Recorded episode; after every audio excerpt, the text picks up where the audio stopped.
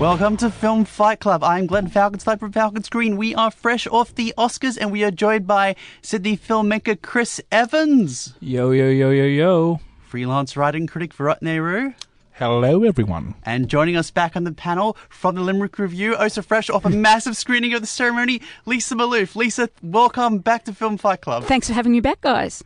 So we will be talking about Game Night later in the program. It is in cinemas now. We love David Fincher. This is a David Fincher parody as sorts. That's how I would describe it. But first, we are talking about Hollywood's Night of Nights. So you're hot off the Oscars. So you can get our hot takes while they are hot. It is the biggest film event in Hollywood in the world, and it is the 90th one. It is also, more importantly, my 20th Oscars. I counted. I started watching in 1998. So yes, thank you, thank you.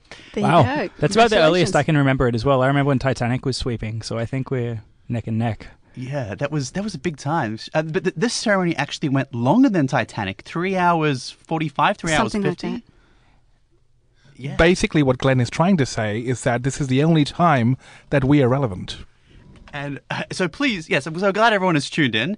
And the Oscars, so the big thing of the night, often Best Picture is, you kind of know it's sewn up. But this year, I think more than any I've heard and seen in recent years, including 2016 when it was pretty open, this is probably, was probably the most wide open year.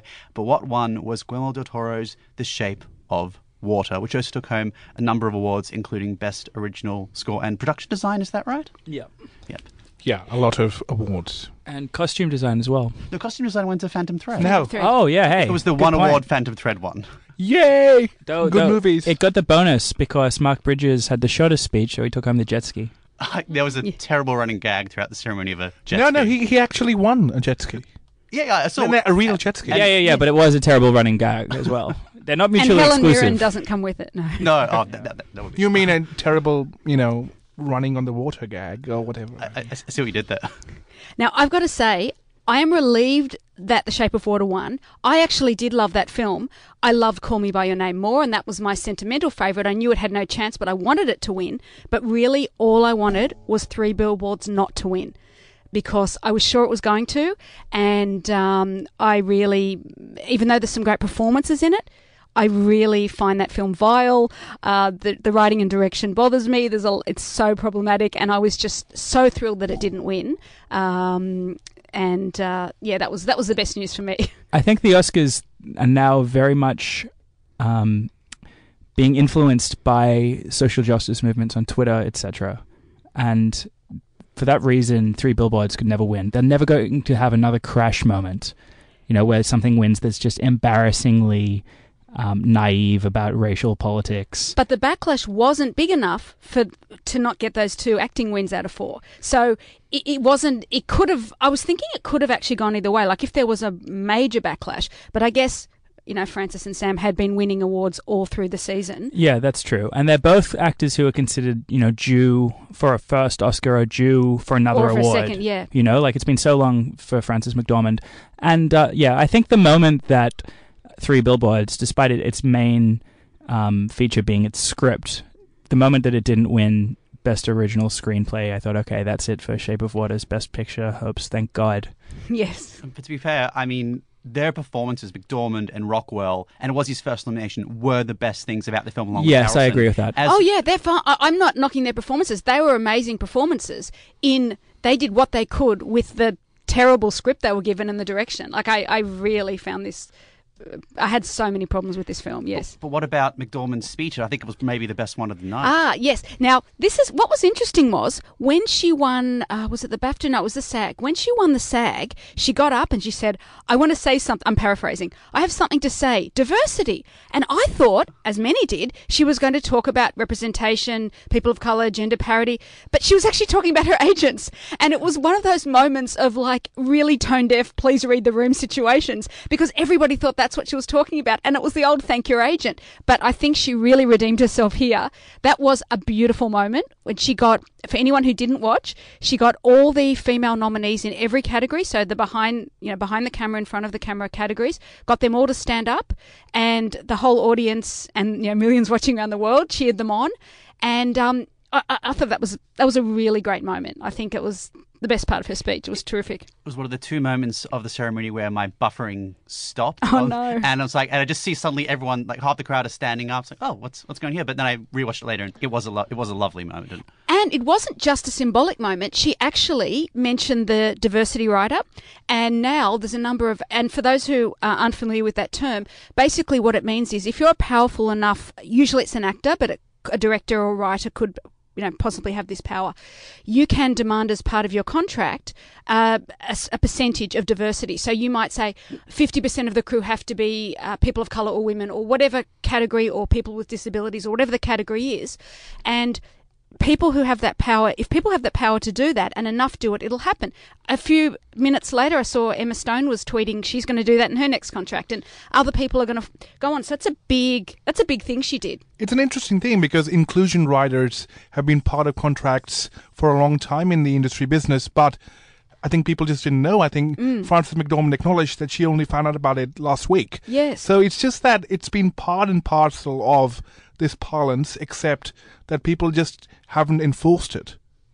And speaking of diversity, the other big winner of the night was, of course, Del Toro, who, in I think one of his speeches, commented on how when he grew up, he used to watch foreign films. We had to specify that he was referring to American films because obviously did not grow up in America. And he is one of quite a few Mexican directors who have done very well at the Oscars. And he spoke about the need to break down walls, and break down barriers in the ceremony. And one of the classiest moments of the of, of the night. Yes, the three amigos are now Oscar winners, as uh, they would like to call themselves: Inarritu, Del Toro, and the the third one, Cuarón, of course. The, the third one, the other guy, for those Seinfeld fans out there. But if you look, I mean, that is just unbelievable statistically. If you you know look at the world population, look at the look at the size of countries, etc., and the budgets of films, uh, Mexico is severely, in a good way, overrepresented there. Like it's just really uh, going so well for. These guys really helped each other along in terms of producing each other's films and getting each other a foot in in Hollywood. Yeah, how great that your filmmaking mates are all you know you're all successful and they can all join in each other's joy of winning. It's beautiful. Yeah. Yeah, I'm wondering when that wall comes up, what happens then? Ha ha ha. Uh, So Del Toro did win the award tonight, but there are a lot of acting awards we haven't discussed. Um, Best Actor, I think, as expected, went to Gary Oldman, as well as Allison Janney, CJ Cregg from The West Wing, winning, winning Best Supporting Actress. Actually, this is a good point, and I'm going to make this a running theme. Uh, the acting awards have gone to very good performances in extremely mediocre films. You know, The Darkest Hour was a very bad film, but Gary Oldman was very good in it. And similarly, Allison Janney was a decentish performance, but I don't think a stronger suit. In the same way, the best actor picks, I think Sam Rockwell and uh, Mc- Frances McDormand uh, in Three Billboards uh, didn't quite like it either. So I guess it's very good acting performances in not so strong films. I agree with you on Three Billboards. I, I don't find I Tonya to be a terrible film, uh, but I, I do. But sometimes I do. I do know what you mean about a performance transcending the film it's in, and, and in its own context, it's better than it's what it's in. I think Janney won purely because she was due to win, and I think that's something which I don't really agree with. I was really pulling for Lesley Manville to win, which was never going to happen because I like it when a character, you know, that I like, as in it's it's a part a good part of a good film wins. It's hard for me to get on board, even if the performance is really good, with something like Sam Rockwell winning for playing a terrible character in a terrible script. I mean, Lesley Manville's reaction shot uh, to the win had more expression than Allison Janney's entire performance in I, Tonya. Well, I thought they were both great, but fair enough. So we've talked a lot about the acting awards and the top flight awards, but I want to talk about one, the one I was holding out for, because one of the best cinematographers of all time is Roger Deakins. He's been this was his 40th nomination. It was his first win. I just like to read out the other nominations he has gotten, and they are for The Shawshank Redemption, Fargo, Kundun, O Brother Where Art Thou, The Man Who Wasn't There, The Assassination of Jesse James by the Coward Robert Ford, No Country, The Reader, True Grit, Skyfall, Prisoners, Unbroken, and Sicario. This is the first time he has won for Blade Runner 2049, and I am so happy. This he was absolutely coming, and he absolutely deserved it. And what was beautiful, he was so gracious in his speech. He, you know, he'd been waiting so long for this win, and all he talked about was his team. Like it was the most beautiful, gracious speech. I thought it was really lovely. He is an incredibly gracious and generous person from everything that I've read Oh, okay. about him. Um, he actually, for people who don't know, he runs a website where as an aspiring cinematographer, you can ask questions, and when he's got time, he actually answers and gives advice. He's sending the elevator back down, like Yeah, Jack Lemmon said. That's exactly. beautiful. Um, a great guy. I, I love how, yeah, as you said, he just spoke about his his team and all the people that have supported him, and he went out without notes because God knows he's known for a long time what he's wanted to say at the ceremony. true. Um, I don't think Blade Runner 2049 is his strongest work, but I don't think you know anything particularly popped out in the cinematography field this year. So I think may as well give Roger Deakins his well-earned lifetime achievement Oscar. It was it was really good cinematography. I, I was thinking, I, I did predict it uh, that he did win, but I was thinking that there was a chance of Shape of Water winning. Yeah, so, me too. But um, but yeah, good on him. Go Roger. Good on him. And um, I'd like to talk about what people think of some of the ones that got robbed tonight. I mean, Dunkirk was tipped as a dark horse for Best Picture, and others did win in a bunch of the technical awards. Um, Phantom Thread, of course, did win Best Costume Design. I think it certainly should have done better. And Baby Driver, as much as I did enjoy Dunkirk, I think it was robbed in some of the sound categories. Yeah, sound and editing could easily have gone to Baby Driver. Those sequences. I think Dunkirk winning three awards was still three more than I was expecting. Oh no, I, I, I think it was. I think it was quite technically well done. Um, you know, it's it was It just it's a marvel. had one bombshell moment on the beach. I'm sorry, you can't give an entire sound Oscar for one scene. That just doesn't make any sense. It had a lot of meow, plane noises and all that sort of thing. I, I guess they like that. Well, you know, what can I tell? I'm not an Academy Academy voter. voter. Yeah, ah. On another note, can I just say that this was a terrible, boring ceremony? Oh my god. Well, Uh, what's they make such a fuss about who's going to be the presenter, and really, Kimmel he felt like he was there for about twenty minutes out of the three and a half hours.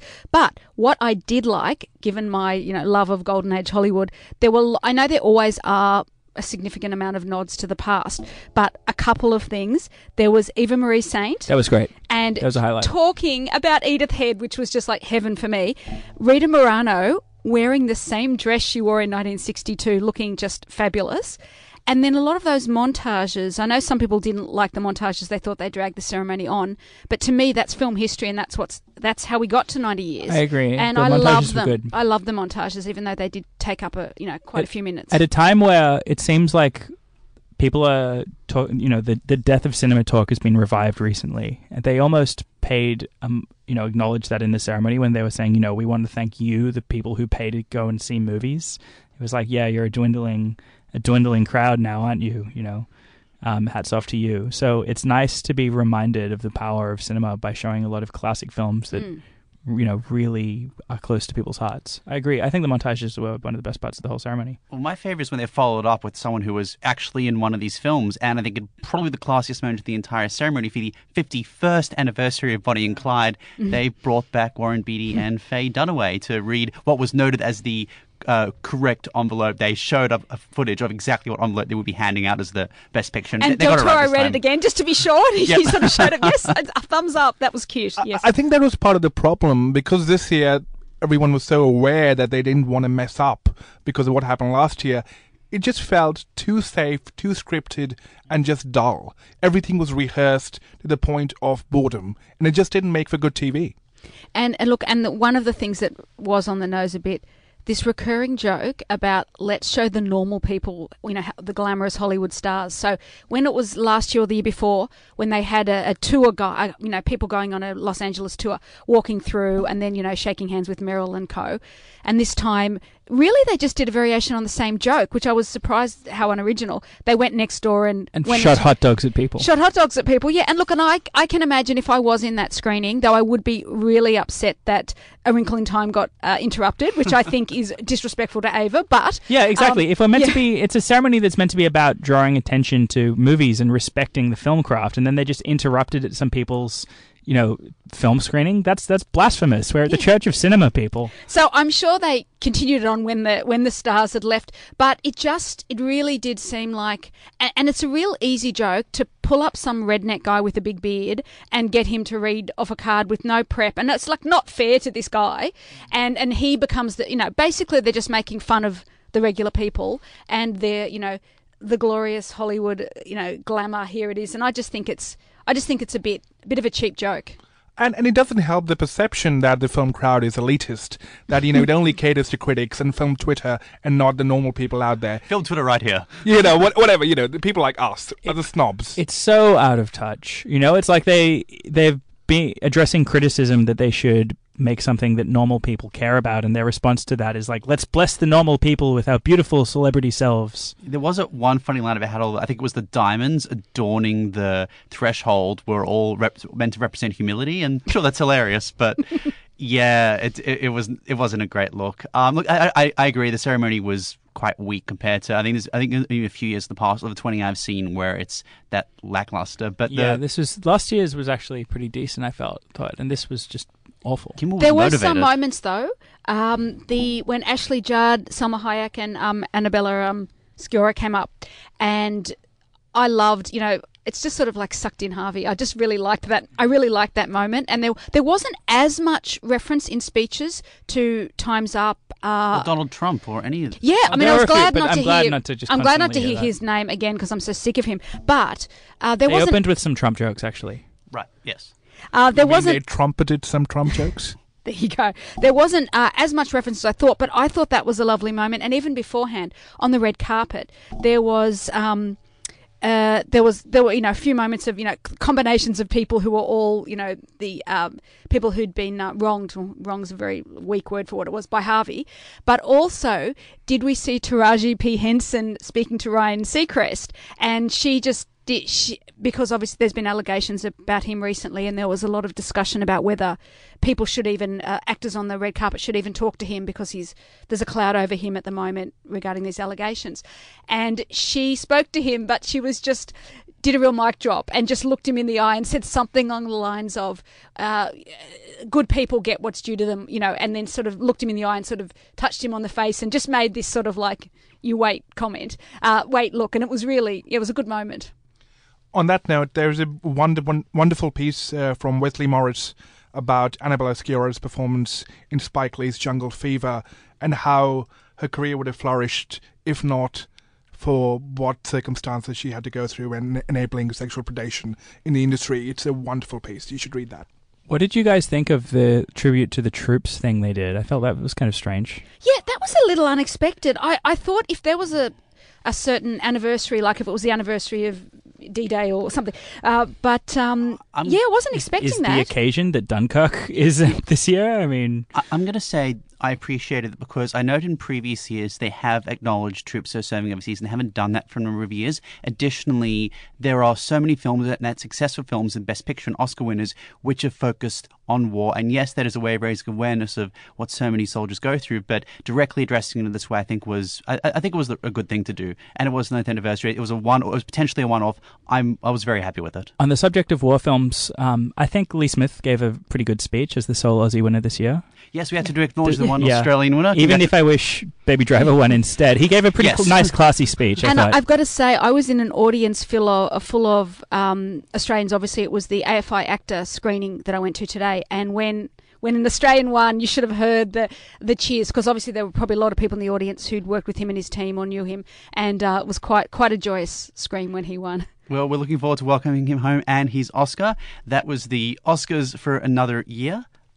Oh, uh, can I bring up uh, one or two things I did want to mention for you know musical theatre nerds? There was a um, interesting. St- there were a lot of um, interesting stats this year of potential. Um, uh, record breakers and they didn't all hap- they didn't all happen uh, but Robert Lopez became the first ever double EGOT, and that's the Emmy, Grammy, Oscar, and Tony. Now, he was the youngest person ever back in his, I think he was in his late 30s at the time, a couple of years ago, was the first person to get all four.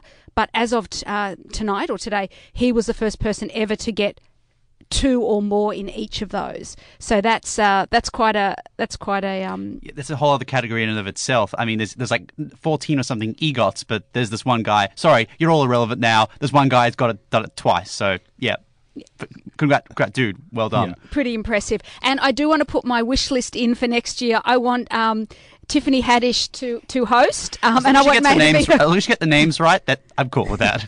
with Maya Rudolph. Oh yes, the two of them. Yes, they were they, were, they had great chemistry. And Paul Thomas Anderson carrying Maya Rudolph's sandals is probably my favorite shot of the night. Excellent. yes. So I hope we do see more of them next year. That was the Oscars. We'll be back in a moment speaking about game night. Stay tuned. Remember me, though I have to say goodbye. Remember me, don't let it make you cry. For even if I'm far away, I hold you in my heart. I sing a secret song to you each night we are apart. Remember me. Though I have to travel far, remember me. Each time you hear a sad guitar, know that I'm with you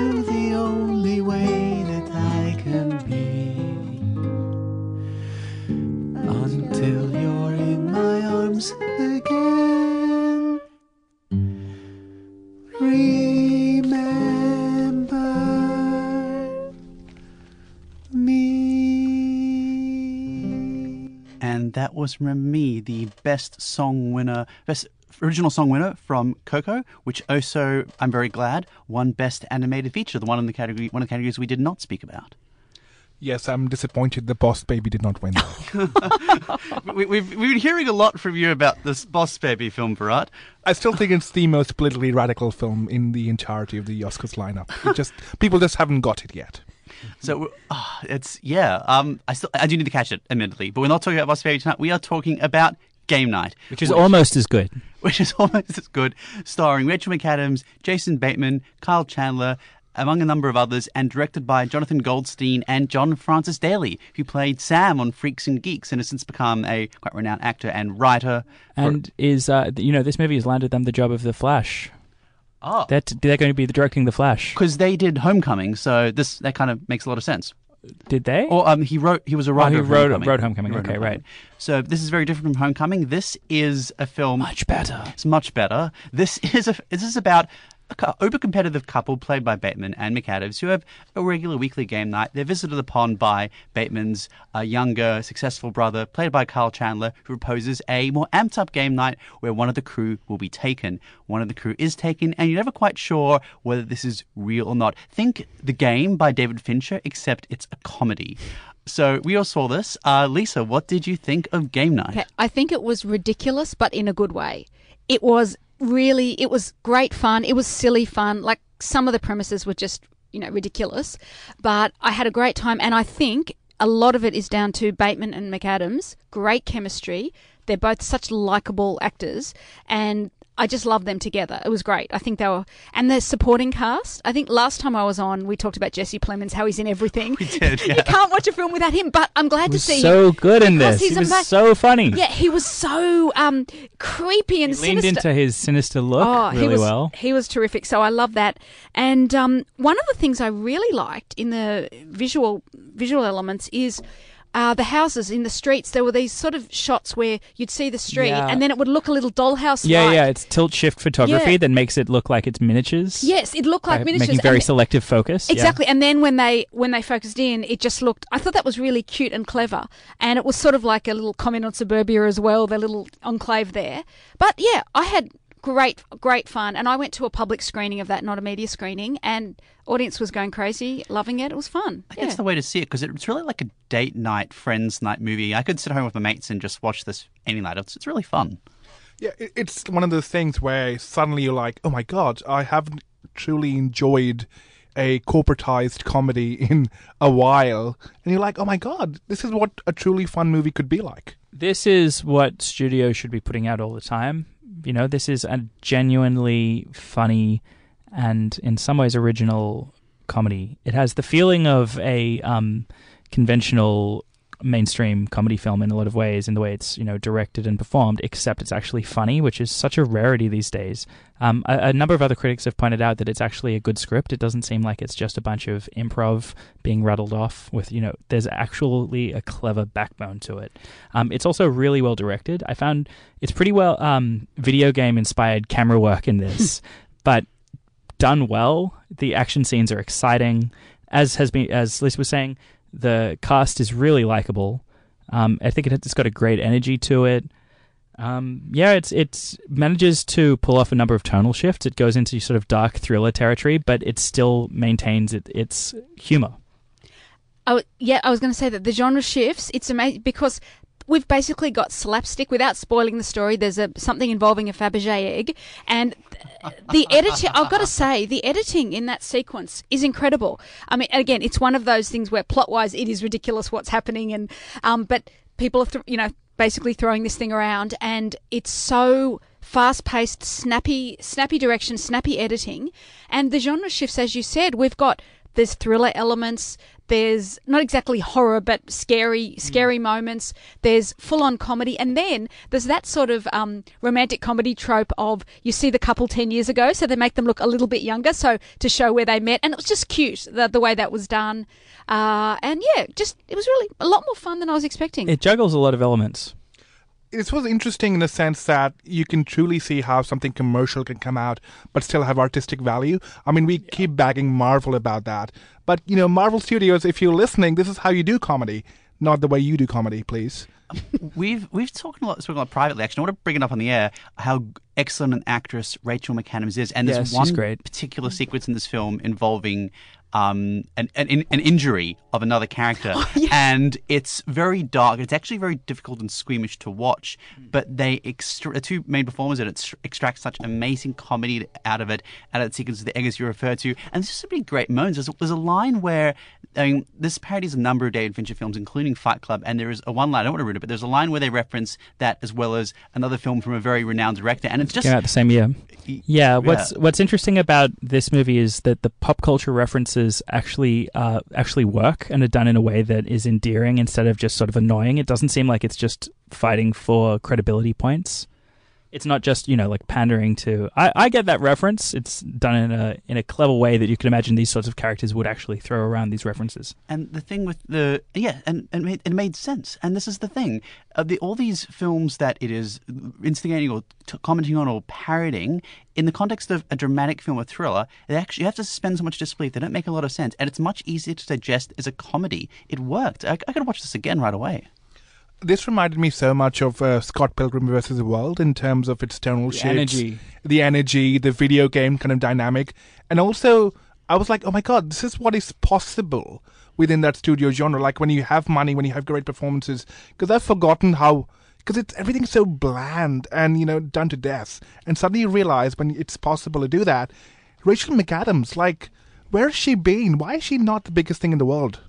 She's great, but another thing that's great about this movie, you know, the fundamentals of it are so solid. The entire supporting cast all get given moments to shine and funny moments that develop them. You, you know, it just gives you just enough information that you care about all of the supporting cast and you want them to make it through these dangerous scenarios. And another thing that's great about this movie is the score is fantastic. It's got this great electronic score which supplies a lot of energy from Cliff Martinez. Um, it's pretty much a great technical package and a great script and great performances. Everything across the board is really good. Go and see this movie, which I think feel like the studio doesn't realize how good it is and are underselling it. Yep, go see it. The other performance that we did for the Adventures Billy Magnussen, who is absolutely fantastic. We all recommend it. It is in cinemas now. Um, another thing that is in cinemas surely is Monster Fest Traveling Sideshow. It is a fantastic festival. It's based in Melbourne, but they have over a few days starting this Friday some screenings in events in Cinemas George Street, so do please check it out, as well as the Art Gallery of New South Wales. Yeah, they're doing a series of films uh, made in 1968. A big one coming up is Once Upon a Time in the West, which is a movie that really has to be seen on the big screen. Um, they've got movies by Francois Truffaut. God, um, what else is on the list? Uh, there's this fantastic stuff. Yeah, it's a every it's a really it's yeah. Th- this program is is a really good one. Also, Obama. But Yeah, talking, he'll also be at the Art Gallery of New South Wales, but not part of this film program. Obama's in a movie. Well, I'd, I'd watch that. But also talking about studios not realizing how good movies are, Annihilation is dropping on Netflix. So we'll be talking about that next week. And by God, I'm just looking forward to that a lot. Oh yeah, Kura Nek- Neko, really good Japanese horror movie, and an Ingmar Bergman film, Shame, are also playing. Go to the Art Gallery of New South Wales Wednesdays and Sundays. Yeah, Yes, so yeah, that is the Art Gallery of New South Wales. Align- Annihilation is next week. It is almost guaranteed to be better than the awful Cloverfield Paradox. Uh, so almost certainly. Yep, we'll be reviewing it next week. And so it is that has been the Oscars and Game Night, which is in cinemas now. I want to thank Lisa coming back on the show, and you can read Lisa's reviews at Limerick Review. Lisa, thanks for being on Film Fight Club. I have to Thanks, have you back. thanks for having me. I had fun again. Thank you. So yes, uh, we have been Film Fight Club. Have a wonderful night. Enjoy movies, and we will see you next Wednesday talking about Netflix. And if there is a Netflix film or any film for that matter that you'd like us to fight about or have it out, um, please just shoot us a message on the 2SER page or on Twitter. Let us know because we're up for it. Yes, and Game Night for Oscars 2019. Don't count on it. So, okay, uh, could it maybe? We hope. Just- Something way more boring is going to win if- everything. If you're listening, Oscars 91 game night. Have a wonderful night. Enjoy movies. Good night. Bye.